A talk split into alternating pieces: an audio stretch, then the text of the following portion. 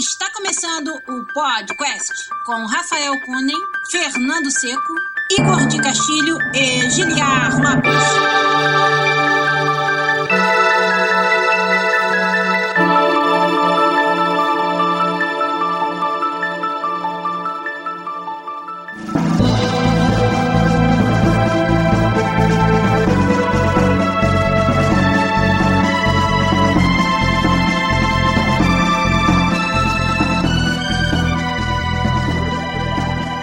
Podcast na área, galera!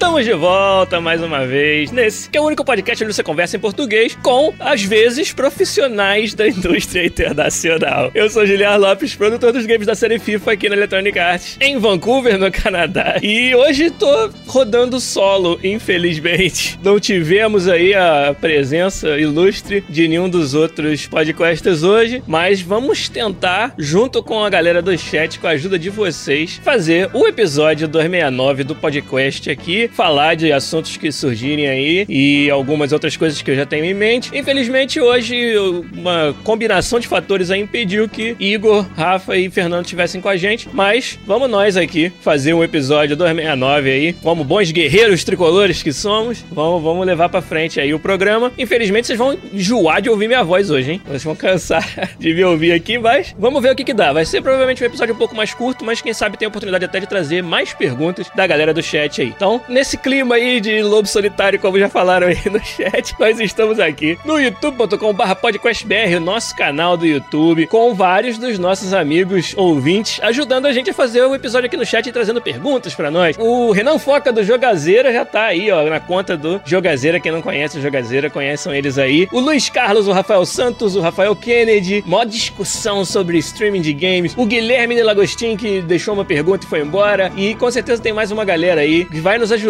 a fazer esse episódio aí. O Josiael Silva já chegou aí falando que eu tô segurando a peteca, rapaz. Que isso? Sou uma pessoa de respeito, rapaz.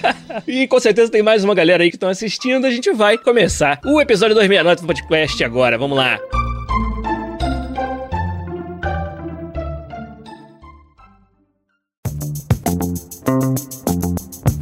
O que, que dá pra dizer sobre essa semana, rapaz? Eu tô querendo pegar aí no nosso grupo do Telegram. Quem não conhece o nosso grupo do Telegram, a gente tem um grupo aí. Se entrar em qualquer episódio do podcast, tem o link lá pra entrar no, no grupo. Quem foi que mandou um comentário sobre o jogo novo do Lucas Pope, o cara que fez o Papers, Please? Olha só. Foi o nosso ouvinte Bruno. É, não tem o nome, sobrenome dele aqui. Mas no Telegram, o Bruno mandou um artigo do Polygon sobre Return of Obra Dinn. É um jogo sobre um mistério de assassinato que é do cara que fez o Papers, Please. Óbvio que eu não sei o que eu vou falar do jogo, que eu não joguei ainda, mas eu tava esperando muito. Eu lembrei, quando ele mandou o link, eu lembrei, cara, que quando foi anunciado, eu tava realmente muito curioso para ver. Eu curti muito Papers, Please. Foi um jogo bem, bem surpreendente na época, né? E aí eu curti bastante, quero ver como é que vai ser o, esse novo jogo do mesmo designer do Papers, Please. Vocês aí do chat estão jogando o quê? Falem pra gente aí. Eu, essa semana, mais um fim de semana que eu tô jogando a Weekend League do FUT 19, né? O Renan Foca falou que o André do Jogabilidade, nosso querido Magin do Jogabilidade, participou da localização do jogo do Lucas Pope, do Obradim. Mais um motivo para conferir a versão em português do jogo, hein? Muito maneiro. André já fez, eles já fizeram, né, vários outros trabalhos de localização, mandam muito bem. A gente tem um outro ouvinte também, é o Carlos Pivoto, que é o nosso amigo também, que participou aqui do podcast, trabalha também com localização de games no Brasil. Muito legal esse trabalho. O Rafael Kennedy, rapaz, está jogando Earthbound Mother 3. Acho que o Mother 3 é no, no ocidente é o Earthbound 2, né? Aquele que nunca saiu, eu acredito que seja. E o Rafael Kennedy tá jogando esse aí. O Renan Foca tá jogando Starlink e Soul Calibur 6. O Starlink eu tô muito curioso, cara. Dizem que é, é aquele jogo, né, de exploração espacial, um action adventure espacial, com até o Fox do Star Fox. E eu tô bem curioso pra jogar. Queria até saber aí o que, que o Renan acha. Bota no chat aí pra gente. O que, que tá achando do Starlink até agora, rapaz? Ó, o Luiz Carlos lembrou que o To The Moon também foi localizado pela galera do jogabilidade, exatamente. O Renan falou que não tá jogando a versão do Switch, então não tem o Fox lá no Starlink dele. O Marcelo Torres falou que tá jogando XCOM 2. Você tá atrasado, Marcelo? Vou te falar que eu também não terminei o XCOM 2 e tô devendo isso pra mim mesmo. É aquele daqueles jogos, eu não sei se vocês têm essa mania, mas eu tenho a mania de deixar instalado o jogo no Steam que eu ainda pretendo terminar. E o XCOM 2 tá instalado há dois anos, sei lá, desde quando ele saiu e eu não consigo terminar esta porra. Mas então tô atrasado também. O Renan falou que ele acha que o Starlink é uma versão light do No Man's Sky. Foi isso muito que me interessou nele. Ao que tudo indica, traz aquela sensação de exploração espacial que a gente procurou, não achou, no, no No Man's Sky. Então, esse é o motivo pelo qual eu tô muito interessado. O Ideal tá jogando Castlevania Symphony of the Night, Order of Ecclesia. E esta expectativa pra sexta-feira que vem, Red Dead 2. Aí, Matheus Andrade pensou junto comigo, já falou lá, ó, lembrando que esse mês vai ter Red Dead 2. Cara, o Red Dead tá um hype absurdo. Teve até notícias aí, eu não, eu não li detalhes, então é difícil comentar. Notícias sobre é, uma declaração, né, que o, pessoal da Rockstar lá, os diretores deram sobre trabalhar 100 horas numa semana, ou durante várias semanas, não sei. De novo, não sei os detalhes, para terminar o jogo, né? E aí pegou muito mal. Parece que eles queriam dizer que foram os diretores que fizeram isso e que eles não obrigaram os funcionários a fazer isso, mas acabou sendo entendido diferente, né? Eu acho que foi uma declaração um pouco estranha, assim, da forma como ela foi lançada. E a, a nossa indústria, a indústria de games, ela é muito sensível para qualquer assunto que tenha a ver com o que a gente chama de crunch time. Aquela época do projeto, que em várias outras indústrias também acontece, onde você, naquela correria para terminar tudo e para trazer o máximo de polimento de qualidade possível, você acaba fazendo algumas horas extras. Já falamos muito sobre esse assunto aqui no podcast, sobre crunch. É uma coisa que muita gente pergunta, até porque três de nós trabalham na EA e a EA tinha uma fama de ser uma empresa onde você fazia muito essas horas extras, esse sacrifício para lançar o jogo. E eu já falei isso várias vezes, que é, ultimamente tem sido muito tranquilo. Esse ano, por exemplo, foi um ano tranquilíssimo, assim, de, de, de hora extra. Da minha parte, pelo menos, hoje eu sou um designer do jogo, sou um produtor do jogo, então eu tenho algumas responsabilidades que não tem a ver com quantas horas eu vou passar no, no escritório, mas sim responsabilidade pela qualidade das coisas, né? Se a minha área, que é a área de presentation, tem muitos bugs nas câmeras, nos replays, não importa quantas horas eu passei ou não passei lá dentro, o que importa é a qualidade do que está sendo lançado no final. Então, muitas vezes esse ano eu fiz hora extra porque eu quis. Foi uma coisa voluntária porque eu realmente estava investido na qualidade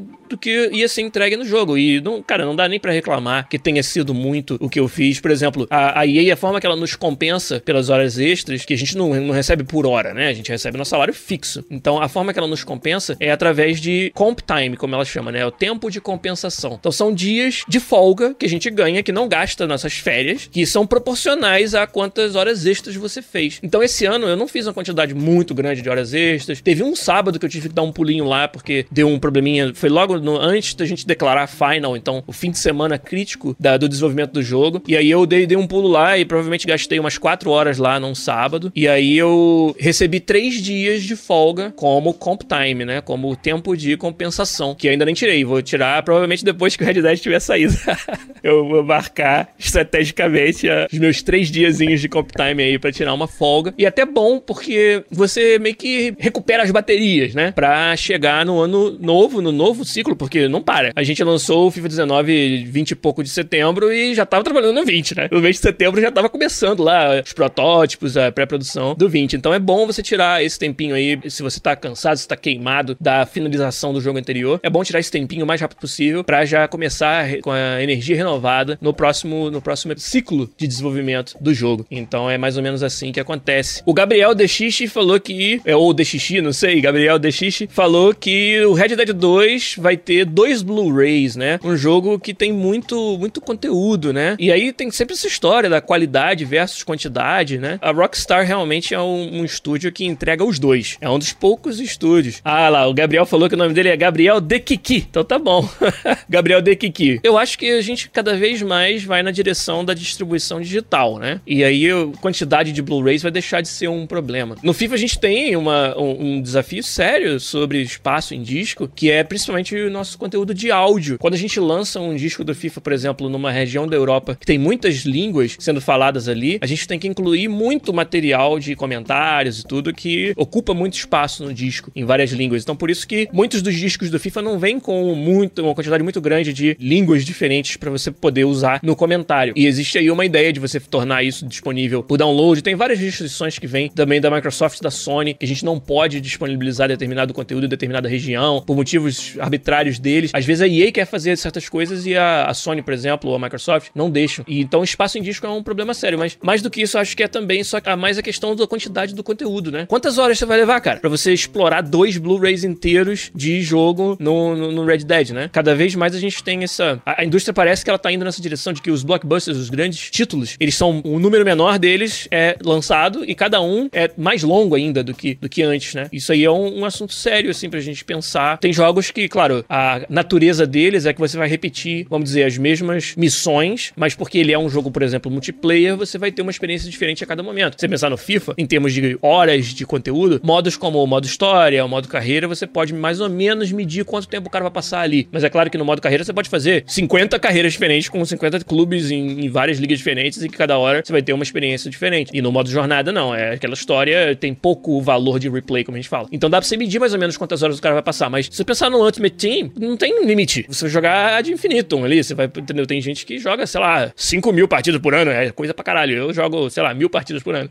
É o que eu, e eu jogo bastante já. É o que eu consigo fazer. Que até tava falando, né? Que eu tava jogando a, a Weekend League desse fim de semana. Agora são 30 jogos ao invés de 40, que tornou bem mais maleável. Ainda tenho, acho que, uns 12 jogos para jogar hoje. Então, quando acabar aqui, eu vou, vou voltar lá para jogar, vou almoçar e vou voltar para jogar. O Marcelo Torres pergunta, ó, valor por porcentagem para dublar um jogo do naipe do Red Dead. Cara, eu estou completamente por fora de localização, não faço a menor ideia. Aqui na, na EA, o que dá para dizer é que nossa localização é toda feita internamente, é um estúdio em Madrid. Inclusive, um grande amigo meu de indústria brasileira aí, de fazer eventos no Brasil, que é o Daniel Perassoli, coordenador, né, o chefe de localização para português brasileiro e trabalha lá na EA Madrid. Ele imigrou para lá já há alguns anos com a família dele, tá bem satisfeito, tá bem feliz lá, o Daniel, e é um cara que eu admiro pra caramba e faz um trabalho fantástico de tradução dos jogos da EA para português do Brasil. Né? Inclusive FIFA, inclusive todos os jogos, né, que a EA lança que tem tradução para o português, o Daniel e a equipe dele lá que são responsáveis por fazer isso. Então, como na EA o custo ele é amortizado internamente, eu não saberia te dizer, tô por fora dessa, dessa prática da indústria, né, quanto é que custaria para fazer uma tradução, não sei.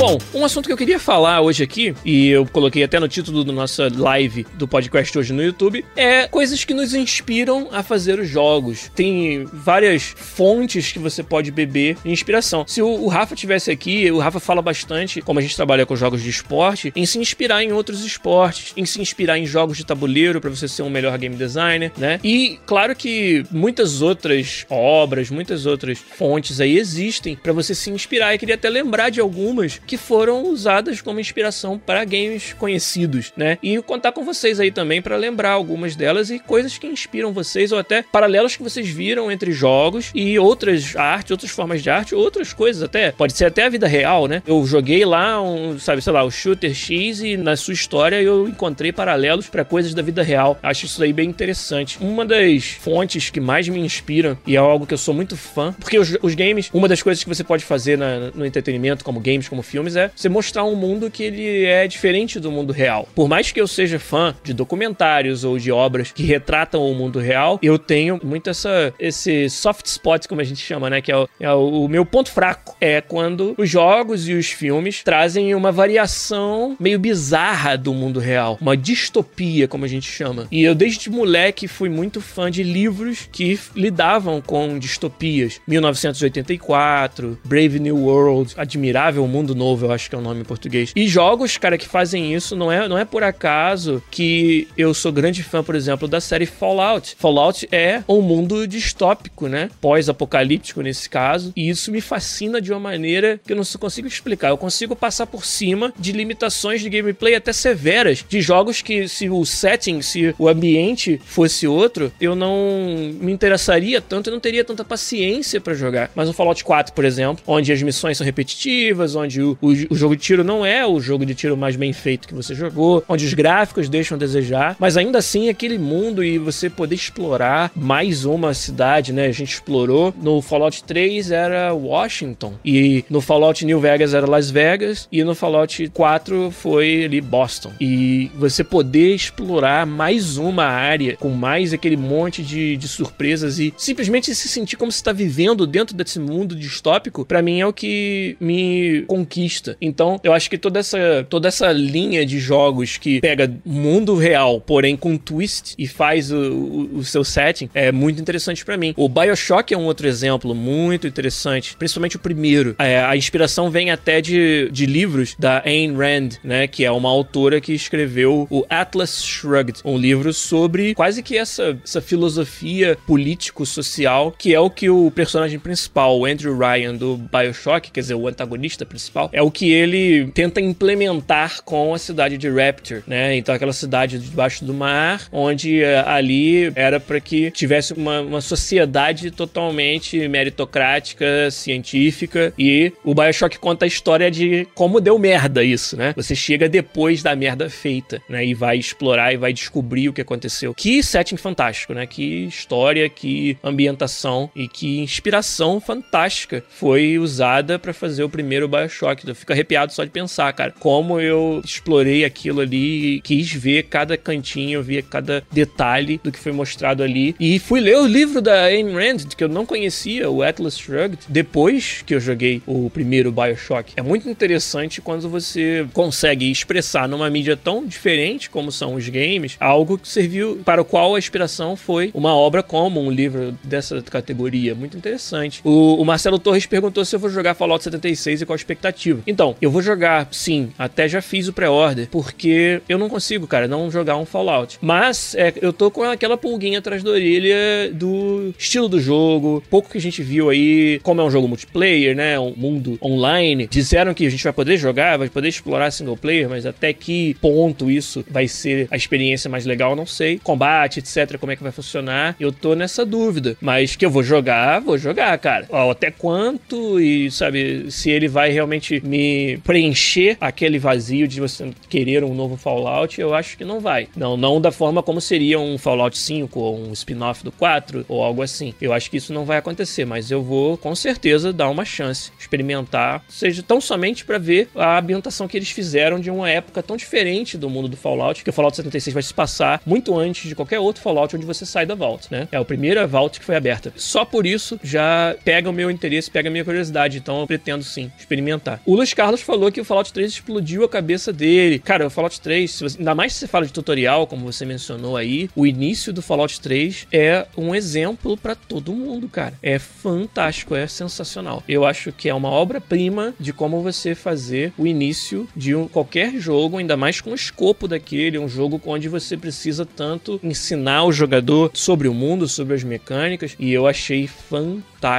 o Fallout 3, como ele começa, até fiquei um pouco decepcionado. Fallout 4 não é que ele seja ruim, mas toda essa sensação de você realmente se importar por aquele personagem é muito mais forte no 3, porque você vai desde neném e aquela relação com seu pai até na escola, e aí depois adolescente, que é mais ou menos quando você sai da Vault. Aquele momento onde a porta da Vault abre no Fallout 3 e a luz que vem de fora, que você na sua vida nunca experimentou essa luz, luz natural. Não existe luz natural na sua vida até aquele momento. E aí abre a porta, você toma aquela porrada, a tela vai toda para branco, e aí quando ela dissipa, você tá no mundo, tá num deserto e pode ir para qualquer lugar. O Igor falou dois episódios atrás desse momento e como a Bethesda desde então se inspirou, na verdade, desde o Oblivion. Ela fez esse momento ser algo especial, onde você tá ali confinado, né, andando pelos corredores. É, parece um, um jogo que não é um jogo de mundo aberto. E aí de repente o mundo abre para você. E o impacto desse momento é algo muito muito importante de transmitir da forma legal, da forma certa. E aí a Bethesda desde então vem vem tentando fazer isso com sucesso em alguns casos e menos em outros, né? Então muito interessante isso também. O Marcelo Torres quer saber qual é o maior hype do Fallout 76 ou do Anthem. BioWare é foda, né?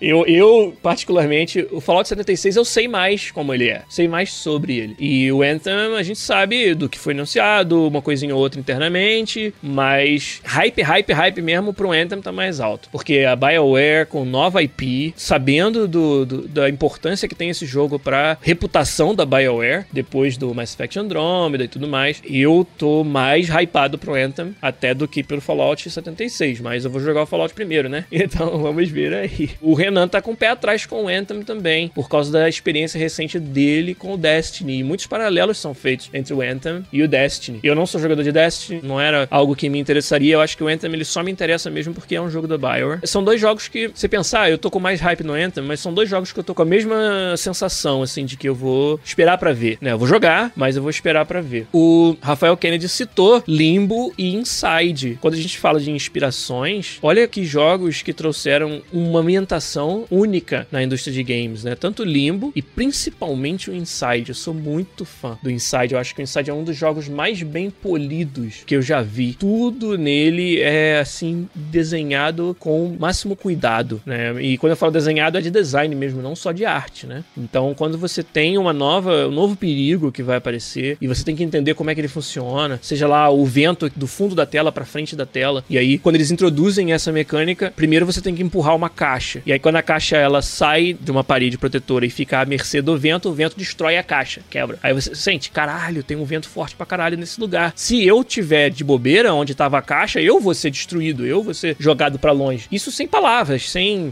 HUD, né? Sem nada, só te mostrando com a experiência de jogo como é que funcionam as coisas do jogo. Isso é algo que o Inside faz e o Limbo fez em menor escala, que é fantástico. Isso aí para um game designer é, sabe, é uma aula de como você colocar o seu, seu jogador no, no, no clima do que ele tá prestes a, a enfrentar ali. Isso é muito foda. O Henrique Del Nero lembrou dos jogos, né, do Fumito Ueda, o Ico e o Shadow of the Colossus. É um outro exemplo fantástico. Até a gente pode ir para trás e falar do, como estamos falando de inspiração, né? Famosamente o próprio Miyamoto foi inspirado para fazer o Zelda pelas brincadeiras dele quando criança, né, explorando floresta perto da casa dele, né, e toda essa coisa ele se sentindo. Eu imagino que ele deve ter um pijama verde, mas essa isso é só eu que acho. Mas o Miyamoto fala de como isso inspirou a, aquela experiência de você estar tá no desconhecido e estar tá numa aventura e, sabe, ter princesa para resgatar e masmorras para explorar, sabe, e ter que resolver, né, ter que descobrir como vai do ponto A pro ponto B na marra. Isso é algo que a, a série Zelda ela transmite e agora então Breath of the Wild deu outro salto nesse sentido, transmite com uma maestria muito grande e vem dessa inspiração. É muito, é muito interessante. Os jogos do Fumito Ueda também. É, eu não, não tive a felicidade de jogar o Ico na época que saiu, então não posso falar, mas o do Shadow of the Colossus é um dos meus jogos favoritos pra vida. Inclusive o Igor de Castilho aqui do podcast, que me, me apresentou o Shadow of the Colossus lá na época do PS2. A gente trabalhava junto. Eu tive o PS2 tarde, porque eu tive o GameCube na época, né? E aí quando eu comprei um PS2 usado, o Igor falou, cara, tem um jogo que você tem que jogar. E era o Shadow the Colossus. E ele não podia estar mais certo. Eu realmente curti demais, cara. Essa capacidade que o Eda tem de passar a experiência que ele tem na cabeça, sabe? Através da arte dele é muito fantástico, cara. Não tem como explicar. Ele pegou mecânicas relativamente simples, né? Em um jogo que o que, que você tem que fazer é matar chefe, sabe? E, pô, como que um jogo de matar chefe pode ser uma experiência tão rica e tão. com tantas coisas pra gente discutir depois, inclusive, né? Que não só a história do jogo, mas as próprias mecânicas e aquilo que você tá fazendo. E, cara, eu não quero dar spoiler, mas joga Shadow do Colossus até o final e para pra pensar no que você realmente estava fazendo ali, sabe? Eu acho isso fantástico, cara. O Rafael Kennedy falou que Pokémon também a inspiração é parecida. Eu não tô por dentro dessa história, cara. Eu não sabia, não. Que é o cara, os designers do Pokémon eles faziam o quê? Brincavam de rinha de galo e botavam seus bichos pra brigar. Não, tô brincando. Não sabia dessa história, não, do Pokémon. O Marcelo Torres falou: ouço vocês dizer que jogam muitos jogos. Mas qual foi o último jogo que você zerou? Qual o seu tempo para jogar? Olha, eu procuro terminar todos os jogos de história, todos os jogos termináveis que eu boto minhas mãos. Deixa eu lembrar qual foi o último. O último acho que foi Nier Automata. Eu joguei atrasado, todo mundo falando que Nier Automata era foda e é um jogo que você tem que terminar múltiplas vezes, né? Quando você joga a primeira campanha, você acha que terminou, você não terminou nada, porque tem muita história, muita, sabe, capítulo que você não experimentou, que ainda você precisa jogar de novo. Então, eu fiz as, os finais deles são por letras do alfabeto, né? Tem os finais meio saco de sacanagem, mas os finais principais são A, B, C, D, E. E eu fiz os cinco. Então, o Nier Automata, se eu me lembro bem, foi o último jogo que eu terminei. E o Spider-Man tá ali, assim, cara, na última batalha. Eu vou terminar o Spider-Man daqui a pouco, assim. É só que eu agora tenho, tô jogando muito FIFA. Tô muito empolgado com o 19, jogando a Weekend League direto, jogando Division Rivals durante a semana. Aí eu tô sem tempo de jogar um jogo de história. Mas esse ano eu devo ter terminado vários. Terminei o God of War. Cara, o tempo para jogar realmente é uma dificuldade. Vou te falar, Marcelo, porque trabalhando com frequência, é o que? 8 horas por dia, não tem negócio de horário, é mais trabalho todo dia, né? Segunda a sexta. E no fim de semana, é, o podcast toma um pouquinho do tempo, claro, mas tem várias outras coisas. Eu sou casado, minha esposa quer fazer outras coisas. Eu não vou ficar trancado dentro de casa jogando videogame o tempo todo enquanto tem outras coisas interessantes pra fazer. Não é o meu único interesse. Jogo futebol também, tem várias coisas que a gente faz. Então, o tempo é difícil. É, é um, hoje em dia é um problema sério você achar esse tempo. Inclusive, o tempo é o recurso mais escasso na hora de pensar nos jogos. É, no Brasil, a realidade dos preços dos jogos é muito diferente, muito mais caro. Aqui, com o salário que a gente ganha e o preço dos jogos na loja sendo um preço razoável, você pode comprar muitos jogos. Eu hoje eu não compro jogos por falta de tempo de jogá-los mesmo. Mas minha esposa ela é noveleira, ela gosta das novelas do Brasil, então quando ela tá assistindo a novela, eu dou uma, uma escapada, jogo um pouquinho de videogame ali. Então é só se você pensar que novela tem umas quatro aí por dia, dá um tempinho bom pra jogar. O problema é que durante a semana as novelas cedo eu, eu tô trabalhando ainda, né? Então não dá pra eu aproveitar. Mas é foda. Até pra poder vir aqui falar de, de, de videogame, é difícil, cara. Às vezes eu me vejo experimentando novos jogos pra, só pra falar no podcast, sabe? Aí eu vou jogar um pouco dele e se eu não terminar, porque eu não me senti impelido aí até o final, acontece. Mas acho que jogos que eu realmente tô interessado, eu termino todos, assim. Não dá pra dizer que a falta de tempo me impediu de terminar um jogo que eu queria muito terminar. Se eu parei, é por outro motivo, assim. O tempo poderia não estar tá fazendo valer a pena, mas se eu quisesse, eu poderia ter terminado. Eu não tenho filhos, por exemplo. Talvez se eu tivesse, aí a realidade seria outra. Mas ainda dá para achar um tempinho aqui e ali e tal, pra gente jogar. É, o Rafael Santos fez um comentário interessante aqui, ó. Ele falou: o que vocês acham de estudos que, quando falta inspiração, acabam fazendo cópia de um outro jogo e cópias de jogos até do próprio estúdio, só trocando skins, modificando uma ou duas features, né? Se eu conhecesse alguém que fizesse um jogo todo ano, rapaz, no mesmo assunto, né? Dava pra perguntar pra essa pessoa como que é isso. Não, mas falando sério, Rafael Santos. Inspiração é um negócio difícil de você esperar ela acontecer, né? Muitas vezes a, a nossa indústria ela é um, é um, lugar onde você precisa juntar arte com comercial. Um jogo ele precisa vender para você ter o direito de continuar fazendo jogos. Então, muitas vezes, essa restrição de fazer algo comercial, algo que vai vender e tem que vender naquele momento, tem que ser lançado na data tal, porque é onde a gente vai vender o jogo com o melhor sucesso, faz com que você não possa esperar a inspiração parecer, né? Faça com que você tenha que ter, de uma certa forma, um compromisso, quase como se fosse uma fábrica, né? Eu tenho, lá em 2020, tem que estar tá saindo o novo jogo da franquia tal, porque senão a franquia vai ficar esquecida na, na visão do público. Então, muitas vezes, para preservar a longevidade de uma IP, para que as pessoas não esqueçam dela, os jogos são lançados e você poderia dizer antes de, de quando eles deveriam ser, né? Antes de você ter realmente alguma, algum material que seja interessante o suficiente para justificar um novo jogo sendo feito. Então, essa é uma grande crítica que, por exemplo, a Ubisoft recebe na forma como ela publica os seus jogos e a frequência em que ela faz isso. Então, é complicado, cara. Você tá na indústria, você tá num grande publisher, você tem, é esperado de. Imagina o FIFA, que até eu brinquei, né? Ah, o jogo que é feito todo ano, né? Imagina se um ano a gente tivesse sem inspiração. Imagina se naquele ano, cara, tipo, desse um branco. Não tem nada que a gente possa pensar que pode se fazer de novo. Isso teria uma consequência séria.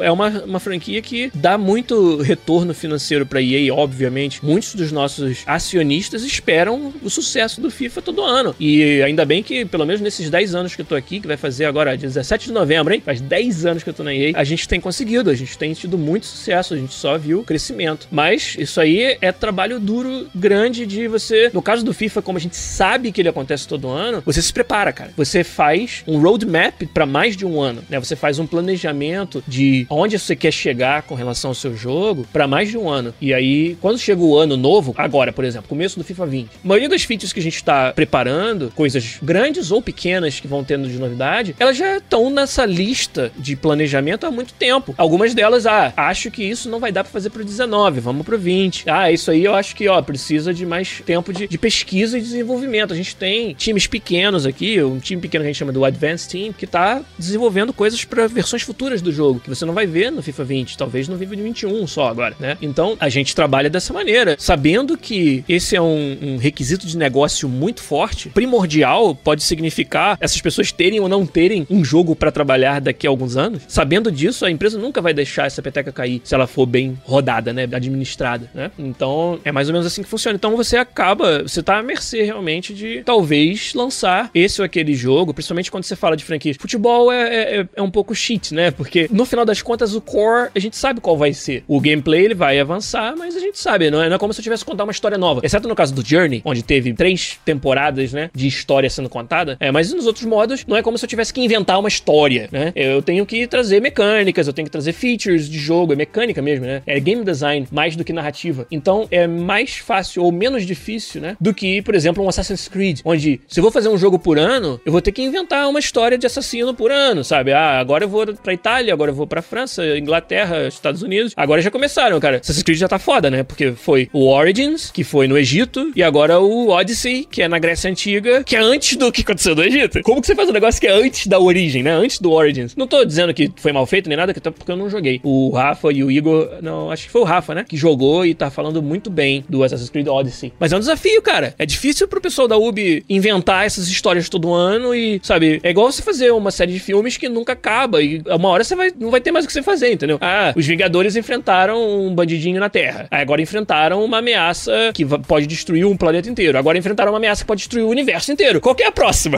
Eu acho que né, quando você fala de uma indústria de entretenimento, algo que é arte, porém é também comercial, você sempre vai ter essa dificuldade, sempre vai ter esse problema. Pensa na música, né? Músicos que, para continuar relevantes e continuar se sustentando através da sua arte, precisam lançar discos numa determinada frequência. E se a inspiração não vem, sabe? Se você não tem uma música maneira para escrever, você precisa, muitas vezes, por contrato com as gravadoras, que eu nem sei se hoje em dia isso é algo que é tão importante assim, mas tô falando da minha experiência aí nos anos 80, 90. Até por contrato com gravadora você tem que lançar um disco. E aí? Acho que a, a gente se torna melhor na, na nossa arte, no nosso craft, quando a gente consegue, apesar da falta de inspiração, atingir os objetivos de negócio. Isso é muito difícil, mas é um grande desafio. Eu diria assim que quando você chega num certo nível de experiência, não tô falando isso com arrogância, com soberba, não, mas é porque acho que seria algo interessante para dar essa perspectiva. Mas hoje, por exemplo, 10 anos já de FIFA na EA, eu já cheguei num ponto onde fazer um FIFA e determinar o que a minha área vai fazer durante aquele um ano é fácil, entre aspas. Né? Tô fazendo as aspas com o dedinho aqui pra quem tá ouvindo o podcast. Fácil no sentido de que eu já fiz isso tantas vezes, eu já conheço esse processo, já sei, cara, praticamente tudo que pode dar certo pode dar errado, que o desafio para mim agora é ir além disso. Para onde que a minha área vai crescer dois, três anos para frente? O que que é broadcasting de um jogo de futebol, talvez na próxima geração de consoles, que a gente nem tem nenhuma informação sobre ela ainda, ou pelo menos lá na altura do FIFA 21, sabendo de outras direções diferentes, interessantes que a equipe FIFA como um todo pretende levar a franquia. Como que a minha área vai apoiar isso no futuro, sabe? Esse é o desafio muito mais difícil e interessante do que o dia a dia de fazer o jogo desse ano. Claro, tem muito trabalho envolvido nisso e eu tô super envolvido. Eu, tô, é, eu trabalho no jogo daquele ano, não é como se eu estivesse trabalhando no jogo do ano futuro. Mas o grande desafio da minha área, da minha carreira agora é essa visão mais pra frente. Porque eu cheguei num ponto onde já, já é fácil, de novo, entre aspas, confortável o processo de ano a ano e desenvolvendo as features da minha área. Então, eu já tô nesse, nesse ponto onde eu tenho que me antecipar a uma eventual falta de inspiração. Eu tenho que me antecipar a você preparar o terreno para que no futuro não falte, não falte conteúdo interessante num jogo que é lançado todo ano. Então, sinto muito não poder dar detalhes, porque eu estaria falando de features pro futuro aqui que eu não posso falar. Mas dá para dar um exemplo do passado. Quando a gente sabia que ia fazer o Journey, dois anos antes de sair o primeiro Journey, já estávamos pensando, cara, como que a gente faz a nossa área de presentation apoiar as histórias que estão sendo contadas. Então, por exemplo, vamos fazer um sistema onde as suas decisões na história possam ser comentadas pelos comentaristas dentro da partida. Então, os nossos comentaristas lá, o Thiago Life Ribeiro, ou no caso do inglês, o, o, Martin Tyler e o Alan Smith, eles vão falar da história do Hunter durante uma partida, entendeu? Se teve lá uma cena antes do jogo onde o Hunter deu uma entrevista coletiva e falou uma merda qualquer, e isso tudo dinâmico porque o usuário escolhe, a gente tinha um sistema em que isso ia alimentar uma base de dados de comentários e gravamos todas as possibilidades e isso é contado durante, durante a partida, olhando, né? Tem um corte de câmera quando a bola sai pro Alex Hunter e o comentarista fala sobre aquela história. Então esse é um exemplo de minha área, que é Presentation Broadcasting, apoiando uma parada completamente nova que foi a direção que a FIFA foi e a gente desenhou isso juntos, dois anos antes de sair. Então, quando você fala de como é que você se mantém na crista da onda, a inspiração vindo e você lançando jogos, não tem fórmula. Parte da nossa profissão, principalmente quando você se torna mais sênior, é ser capaz de lidar com isso, de fazer o casamento entre a sua arte, aquilo que precisa da inspiração para acontecer, e o objetivo comercial da empresa, né? O objetivo de retorno, que é o que vai te manter tendo o direito de fazer isso para sempre, né? Se você conseguir manter isso. Então, é mais ou menos assim que a gente opera, né, hoje em dia.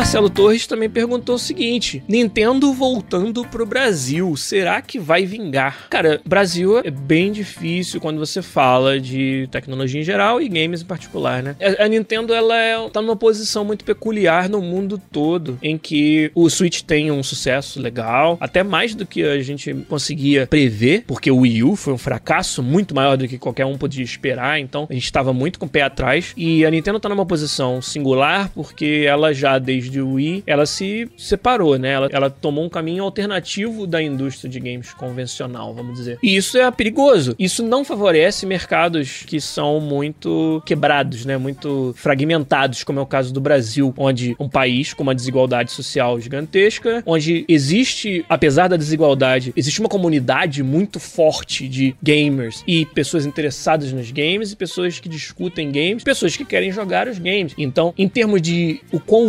vocal a comunidade é, a comunidade brasileira é muito mais vocal do que ela consome. Se você entende o que eu tô falando. Ou seja, o Brasil faz muito mais barulho sobre games do que dá retorno financeiro nos games. Não que isso signifique que a gente não deva priorizar o Brasil como um, um território, mas ele tem essa característica. Infelizmente, essa é a realidade. Se você, por exemplo, o que a Nintendo fez foi uma de extrema, saiu do país, né? Ah, não vamos mais publicar no Brasil porque não é o custo-benefício não vale a pena para nós. Você faz isso e a quantidade de ruído que isso gera, a quantidade de imagem negativa que isso gera é muito grande. Maior do que você esperaria pelo tamanho do mercado no Brasil em termos de quantidade de jogos vendidos, porque a dificuldade no Brasil é justamente pagar pelos jogos, poder aquisitivo para comprar os jogos. Então, é um território talvez dos mais complicados para você fazer negócios na área de games, porque você não pode tratá-lo como um território de segunda categoria, porque a comunidade é muito vocal e vai te destruir por fazer isso, mas ele de fato não é um território de primeira categoria quando você pensa na quantidade de jogos vendidos, né, na possibilidade de retorno financeiro, apesar de ser um país gigante, óbvio, né, com um mercado, né, muito grande, mas o poder aquisitivo faz com que seja difícil você penetrar nesse mercado. E realmente que ele esteja em termos de quantidades vendidas e de receita no mesmo patamar de outros mercados, que até tem menos gente, mas tem mais poder aquisitivo per capita, que é o per capita também é o ponto. Pensa assim, num local onde a desigualdade é muito grande, ou seja, uma quantidade menor de pessoas tem uma concentração maior de recursos, essas pessoas não vão comprar dois do seu jogo. Então, para quem vende jogos, é muito melhor você ter menos desigualdade, ou seja, um local onde essa riqueza é distribuída mais uniformemente, porque tem mais pessoas para comprar o mesmo jogo mais vezes. Enquanto que num lugar onde é muito concentrado, você não vai vender dois PlayStation 4 Pro pra mesma pessoa, entendeu? E enquanto que se, se aquele, aqueles recursos que aquela pessoa tem pudesse ser dividido por duas pessoas, elas duas iam comprar, cada uma, um PlayStation 4 Pro. Então, mercados onde o poder aquisitivo está muito concentrado são muito difíceis, mercados difíceis para quem vende produtos de alta tecnologia, de alto custo, né? Essa é a realidade do Brasil. É um mercado onde você precisa, é quase que para manter a sua imagem, você precisa tratar como um mercado de primeira categoria, mas que em termos de retorno para esse tipo de negócio não é um mercado, para falar a verdade, de primeira categoria. Então, a Nintendo pior ainda para ela, porque ela depende ainda mais de uma penetração no mercado que é única dela. O público-alvo da Nintendo é um pouquinho diferente do público-alvo dos outros consoles, que já é um público-alvo mais estabelecido. A Nintendo, ela, principalmente depois do Wii, ela precisava vender para vovó, vender, sabe, para dona de casa, para pessoas que não enxergam o videogame como um eletrodoméstico essencial. E essa foi, essa foi a dificuldade que a Nintendo teve no Brasil, de que esse perfil de público tem ainda menos dinheiro disponível para gastar com games, porque eles não são gamers, sabe? Então, enquanto alguém como nós, né, que trabalha no Brasil, talvez um profissional liberal, um jovem, casado sem filhos, vamos dizer, pega uma porcentagem grande do seu salário e investe em games, porque aquele é o hobby principal da pessoa, a Nintendo, o alvo dela não era esse tipo de pessoa. O alvo dela eram pessoas que não sabem nem o que é um videogame quase, sabe? Principalmente na época do Wii que eu tô falando, né? E, e que foi a época onde, depois do Wii, Wii U, a Nintendo no Brasil, desempenho foi péssimo e ela teve que encerrar suas atividades. Então, pior ainda para uma empresa como a Nintendo, um mercado como o Brasil. Então eu entendo essa dificuldade, né? O que acontece agora, né? Para tentar responder a pergunta do Marcelo Torres. A Nintendo tá voltando pro Brasil com uma distribuição digital, até onde eu sei. Me corrijam se eu estiver errado, porque eu só li rapidamente sobre o assunto. E digital talvez seja a resposta para você diminuir custos, porque um dos motivos pelos quais é tão caro e tão difícil você vender os jogos no Brasil é o custo, que é o custo da importação, é o custo da manufatura, etc. Então, talvez a distribuição digital seja uma forma que a Nintendo tá vendo de ter uma esperança de resultado melhor no Brasil. O Renan, que tá nos ajudando muito aqui nesse episódio, muito obrigado, e já falou, ó, tem duas formas de você comprar agora Nintendo no Brasil, gift cards e loja da Nintendo, né, no próprio device, no próprio dispositivo. Então, é muito cedo, cara, para falar e eu, sinceramente, tô mal informado. Então, contei um pouco do que eu acho que nos chegou até aqui, mas daqui para frente vamos esperar. A gente observar mais um pouquinho como vai ser esse desempenho e até eu também poder me informar melhor sobre o assunto para falar mais sobre o futuro da Nintendo no Brasil. O Rafael Kennedy perguntou: vou ficar rico fazendo jogos? Olha, Rafael Kennedy, eu não fiquei ainda. Eu tô tentando.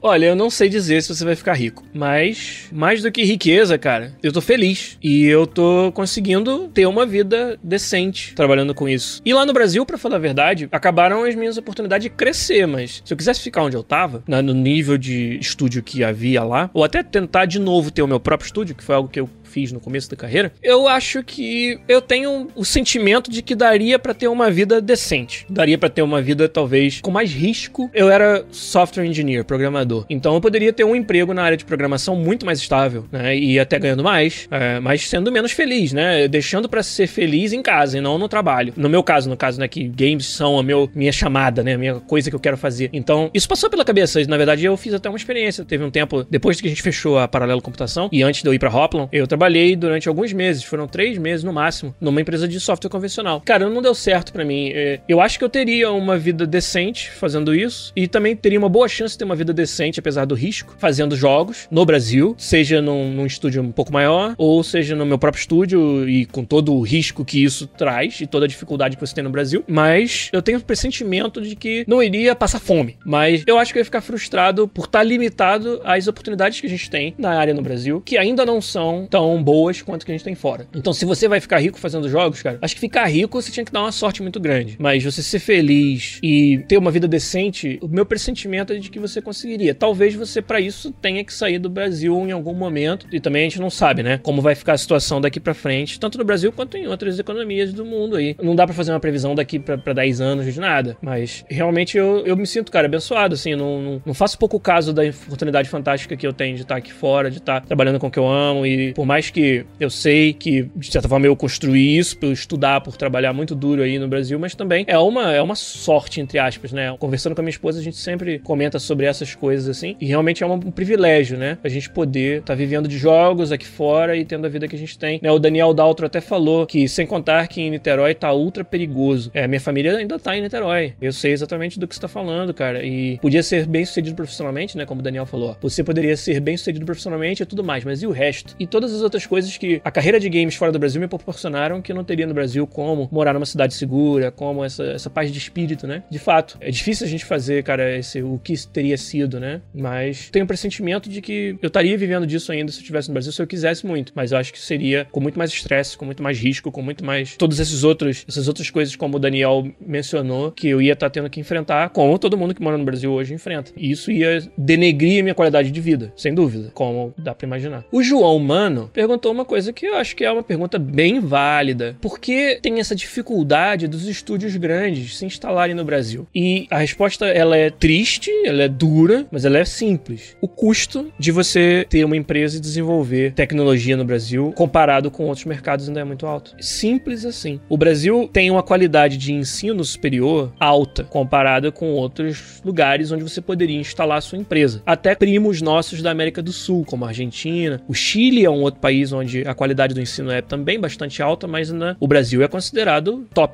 Porém, o custo, tanto de você atrair o talento por determinada cidade. Não esqueça que o Brasil é gigante. Então, você vai fazer aonde? Vai fazer em São Paulo, provavelmente, um estúdio grande, como a Ubisoft comprou a South Logic e fez um estúdio em São Paulo. A South Logic que era do Rio Grande do Sul. E fechou. É, a Gameloft fechou, vários estúdios fecharam. Tá, beleza, vamos fazer em São Paulo. E aí, eu tenho que atrair as pessoas do alto nível, né? Porque você vai fazer um, fazer um estúdio grande no Brasil, você vai precisar de pessoas que talvez até trazer de fora, brasileiros ou não, e trazer de dentro do Brasil. Você vai pegar o melhor cara que tá lá no Rio Grande do Sul, talvez. O melhor cara que tá lá em Brasília. Vai tentar atraí-los pro seu estúdio. Você vai ter que convencê-los a morar em São Paulo. Não necessariamente a pessoa tá afim de morar em São Paulo. Eu fui morar em Florianópolis, do Rio, tudo bem. Floripa, cidade fantástica. Adorei morar lá. Mas poderia não ser uma coisa que eu quisesse fazer. Não quisesse levar minha família pra Florianópolis. Se eu não quisesse, eu não teria tido a oportunidade de trabalhar na Hoplon, uma das maiores empresas de games do Brasil. Estaria lá no Rio, sei lá, fazendo o quê, né? Dando meu outro jeito. Então tem isso, Brasil. Aonde no Brasil que vai ser? A Samsung montou a Black River lá em Manaus. Vários colegas meus, amigos, foram trabalhar lá, ainda estão lá, outros saíram e tal. Só que o fato de ser em Manaus é um ponto para você considerar. Tem pessoas que falam, ah, não quero morar em Manaus. Sei lá por que for, não conheço Manaus, não posso nem falar se é bom ou se é ruim. Mas é mais um filtro, né? Então, esse é uma coisa. Agora, o pior, o maior motivo é o custo. É, são os impostos, é o quanto custa você ter uma empresa e, claro, esses publishers, principalmente se você falar em empresas que têm ações na bolsa, eles não vão fazer nada com jeitinho brasileiro. Eles vão montar um estúdio, todo mundo CLT. Não, não que seja ilegal não fazer assim, mas pelo fato deles terem muito a perder, se eles tentarem qualquer jogadinha para pagar menos impostos, é muito arriscado para uma empresa dessa fazer isso, entendeu? Porque tem acionistas, tem, tem relatórios públicos o ano inteiro. Então, nem as alternativas para você ter menos custos quando você abre a empresa, eles, eles podem se dar o luxo de fazer. Então, meu irmão, burocracia do caralho. Um custo altíssimo. Para você pagar X mil reais para um funcionário, você gasta 2,5 X mil reais. E, e, outra, por que, que a empresa iria para o Brasil? O que tem no Brasil de tão diferencial assim? Quando você olha friamente pra coisa, talvez, sei lá, por exemplo, a EA tem um estúdio na Romênia, onde se faz parte do FIFA lá. Eu trabalho com os romenos direto. A educação deles é boa? É. Agora, a educação no Brasil não deixa nada a dever. Tem muita gente, muitos caras espertos, muitas meninas espertas lá no nosso estudo da Romênia. Agora, eu trabalhei com muita gente muito esperta no Brasil também, com a qualidade e uma entrega foda. O que a gente faz lá na Romênia, daria pra fazer no Brasil? Daria. Agora, custa muito menos na Romênia. E aí, a diferença entre a qualidade do, do trabalho que vai ser feito, que ela existe, eu acho que no Brasil a gente tem uma educação um pouco melhor, mas ela não é gigantesca. A diferença ela é pequena. Você ainda consegue na Romênia ter qualidade aceitável de profissionais, de talento. E o custo ser muito menor, como que você vai justificar isso, cara? Ah, não, vou fazer no Brasil. Por quê? Me mostra por que, que vale a pena. Então é foda, é, é uma equação difícil de você fechar, sabe? E é, esse é o motivo. Não é que a gente não goste do Brasil, ah, a EA não acha que no Brasil daria pra fazer. Cara, é pura e simplesmente negócio. Quem sabe quando esses outros mercados, onde o talento é parecido com o do brasileiro, estiverem saturados, ou seja, abriu a Ubisoft lá na Romênia, abriu a EA, aí os melhores talentos já estão ocupados. Vai abrir um terceiro estúdio, da onde vão sair as pessoas? Entendeu? É difícil você formar novos talentos, porque experiência é um negócio que só com o tempo que vem, né? Então, aí vamos dizer que na Romênia, então, Bucareste tá saturado. Aí as empresas começam a pensar em outros lugares. Mas e aí? Onde tá o Brasil nessa lista, nessa fila? Eu não sei se tá muito alto, devido ao custo, devido à burocracia. Essa é a maior dificuldade. Não acho que é o talento do brasileiro, tanto é que a gente exporta talento pra caralho. Olha quantos brasileiros tem aí trabalhando em todos esses jogos. Por que, que não poderiam estar tá fazendo isso no Brasil? É um problema realmente de realidade socioeconômica do Brasil. Oh, a última pergunta, então. O Henrique Dalnero falou aqui no finalzinho. Para você que contrata, né? A gente falou de, do processo de contratação que eu passei recentemente para trazer um designer pro meu time. Inclusive, o cara tá mandando bem. Já tá um mês com a gente aí. Qual você diria, pergunta do Henrique Dalnero, qual você diria é o ponto mais positivo de um funcionário brasileiro comparado com o de outros países? Tem alguns pontos positivos, eu diria. Um deles é, principalmente se eu tô comparando com alguém que nasceu e cresceu num país como o Canadá e teve oportunidades diferenciadas, o brasileiro ele dá muito mais valor à oportunidade, porque ele sabe o que é não ter a oportunidade. Então, eu sinto que uma pessoa que vem da origem como no Brasil, é muito mais fácil você extrair dele aquele esforço, aquela, aquele comprometimento, porque aquela pessoa sabe o que é não ter isso. Então, quando você encontra um perfil de um brasileiro que é assim, dedicado e que dá valor à oportunidade que está sendo colocada na frente dele, dele, esse é um diferencial que talvez um canadense não tenha. O cara que nasceu aqui, fez a faculdade aqui, sempre soube que a EA tava ali na esquina, entendeu? Aí foi fazer uma entrevista pra EA e tal, mas Foda-se, entrar, foda-se. Se não entrar também, entendeu? E pro brasileiro, que aquilo é a oportunidade da vida dele, talvez valha mais a pena você trabalhar com alguém assim. E depende do perfil da pessoa, obviamente, mas é algo que eu vejo com frequência nos brasileiros. É, esse é um diferencial. O outro é, muitos dos brasileiros que eu converso, que eu entrevisto, eles são pau patrão da obra, entre aspas. E eu acho que, eu não sei se é uma característica genética, eu acho que é muito mais o fato de que, para ser bem sucedido no Brasil, você, muitas vezes, tem que se desdobrar, principalmente na área de games. Se a gente pegar alguém aqui que trabalhou com games no Brasil, a chance muito grande é de que essa pessoa tenha tido que exercer várias funções, tapar vários buracos. Porque nos estudos brasileiros você não tem essa estrutura que você tem aqui, onde você pode ser um especialista numa coisa, entendeu? Ah, vou contratar um cinematógrafo de games. Entendeu? O cara que só faz câmera para game. No Brasil, se você é o cara que faz isso, provavelmente você fez cinco, seis outras coisas dentro do jogo, porque não tinha quem fizesse. Entende? Então é exatamente a experiência, por exemplo, que eu tive, que o Fernando, que o Rafa tiver, que o Igor teve. Então, essa outra característica do brasileiro vem do fato de você ter ter trabalhado na indústria nacional. Que o cara, ele é um generalista por definição. Não que ele não possa ser especialista numa área, mas ele não tem medo, nem vai te dar uma desculpa, nem vai te dizer que não, não é aquilo que ele faz se você pedir uma tarefa diferente. E isso dá uma visão pra pessoa dentro do time de várias, de várias áreas. O cara vai poder contribuir em várias frentes. Eu vou contratar alguém para fazer câmeras, mas nessa de ele fazer câmeras, como ele também entende de UI, vamos dizer, tô dando um exemplo hipotético, ele vai te contribuir com coisas de UI. Às vezes ele vai achar uma solução para um problema que envolve a câmera e a UI juntos. Que um cara que só sabe de câmera nunca ia ter ideia, entendeu? Porque ele é o especialista daquilo. Então, não são só os brasileiros que têm essa característica, mas é algo que eu vejo muito frequente no perfil dos brasileiros. Então, esses seriam talvez as, os pontos positivos. Acho também que quem cursou ensino superior de qualidade no Brasil não deixa nada a desejar ao ensino superior que eu enxergo aqui. As escolas específicas de games, aí sim, no Brasil ainda tá muito no começo. Ainda tá muito, muito básico, muito querendo te ensinar todas as áreas dos games ao mesmo tempo e nenhuma delas te ensinar direito. É pelo menos o que eu vejo. Enquanto que aqui, principalmente Vancouver, Vancouver é uma cidade onde tem escolas de games muito fortes. Vancouver Film School, Art Institute, UBC, BCIT. Então, a parte do ensino na área de games é uma desvantagem grande para o brasileiro por falta de oportunidade. Mas o ensino geral, se você pensar em engenharia de software, quem fez uma faculdade forte de software no Brasil, chega aqui e não deixa nada a desejar. As faculdades que o pessoal fez aqui. Então é um exemplo talvez mais específico, né, da área de programação. Mas são esses mais ou menos os pontos positivos que eu poderia falar para você para responder a pergunta aí do Henrique Del Neto.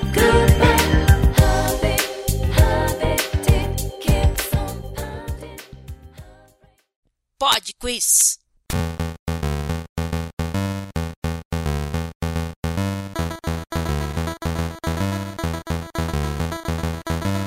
Pod Quiz Musical chega aí pra você mais uma vez, feature exclusiva de quem ouve a versão podcast aqui do Podcast. Essa semana achei que ia ser mais difícil, pra falar a verdade, mas a galera é veiaca dos games aí, conseguiu descobrir em peso que jogo é esse da musiquinha que o Zabuzeta vai tocar pra gente agora, pra gente lembrar. Manda aí.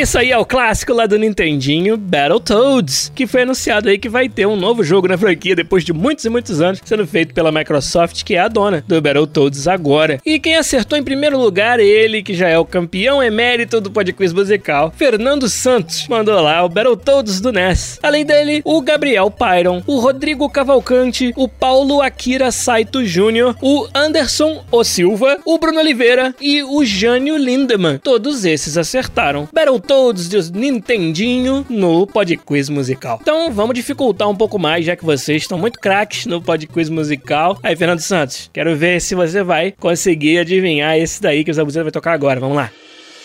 Tá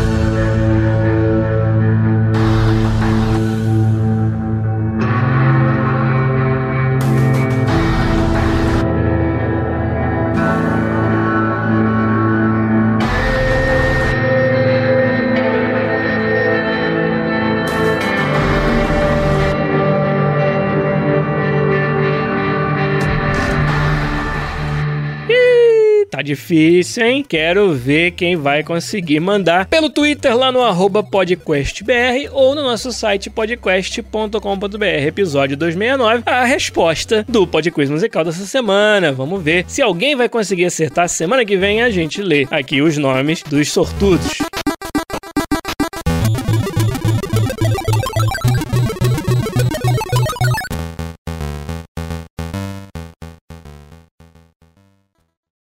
Bye.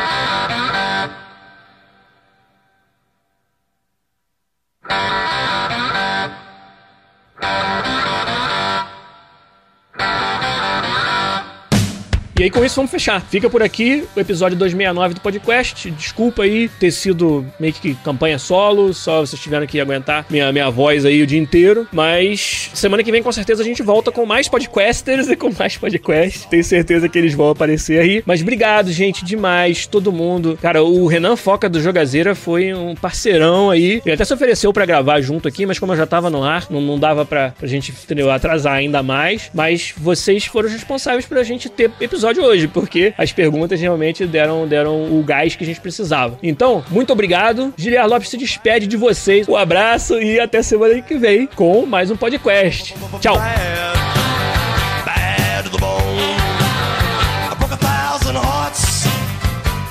I make you. Uh, break a thousand more, baby.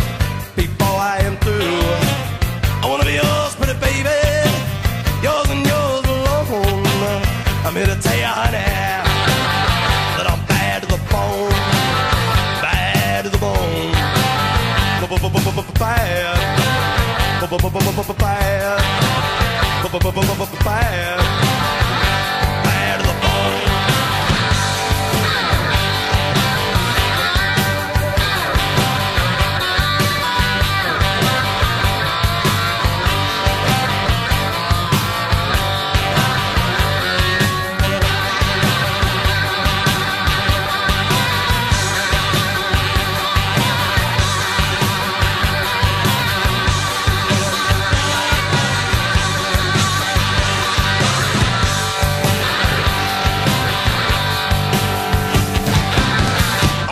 woman bad.